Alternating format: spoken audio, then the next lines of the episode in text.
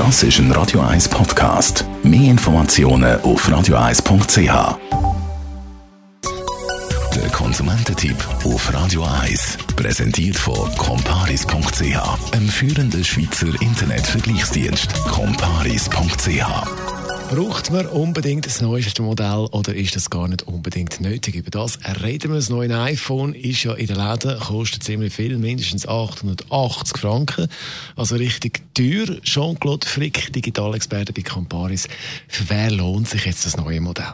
Also wer schon ein iPhone hat, das ein paar Jahre alt ist, drei, vier oder sogar fünf Jahre, für den kann es sich durchaus lohnen, auf das neueste Modell zu wechseln. Das neue Modell ist natürlich in allem besser im Bildschirm, in der Akkulaufzeit und vor allem hat ja das neue Modell jetzt 5G eingebaut, der schnelle Mobilfunkstandard, der in der Schweiz im Moment ausgerollt wird.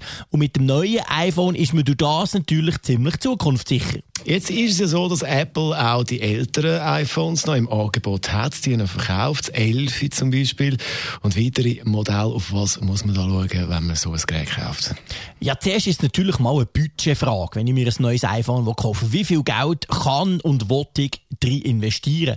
Und dann aber kommt es auch ein darauf an, ähm, wie lange man das iPhone möchte behalten. Wenn ich sowieso weiss, dass ich alle zwei Jahre mein Handy wechsle, dann kann man problemlos zum Beispiel ein iPhone 11 kaufen vom letzten Jahr und in zwei Jahren wechselt man dann und dann spielt dann zum Beispiel 5G eine grosse Rolle. Wenn ich hingegen weiss, dass ich, wenn ich schon so viel Geld ausgebe, mein Smartphone 4, 5 oder vielleicht sogar noch mehr Jahre möchte behalten, dann würde ich unbedingt eins von den neuen iPhone 12 Modell kaufen, wegen 5G. Bleiben wir schnell bei dem Thema 5G. Da hat man ja im Moment kaum Empfang. Warum ist das wichtig? Das ist heute in der Tat noch nicht so wirklich wichtig und wir haben ja 4G und das ist auch schnell. Aber in zwei, drei Jahren kann es dann wieder ganz anders aussehen. Bis dann ist das Netz perfekt ausgebaut und vor allem bis dann gibt es auch genug Anwendungen, die eben dann vielleicht nur auf dem 5G-Netz werden funktionieren. Dazu kommt, dass das 5G-Netz grundsätzlich weniger überlastet ist als das 4G-Netz. Also es ist schlicht und ergreifend einfach zukunftssicher.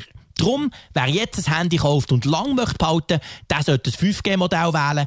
Wer sowieso in einem Jahr, zwei schon wieder wechseln will, der muss auf das nicht schauen und spart ein bisschen Geld. Jean-Claude Frick ist das gewesen, Digitalexperte Comparis und der Konsumententipp. Natürlich ganz in Ruhe zum Nachlesen als Podcast auf radio1.ch.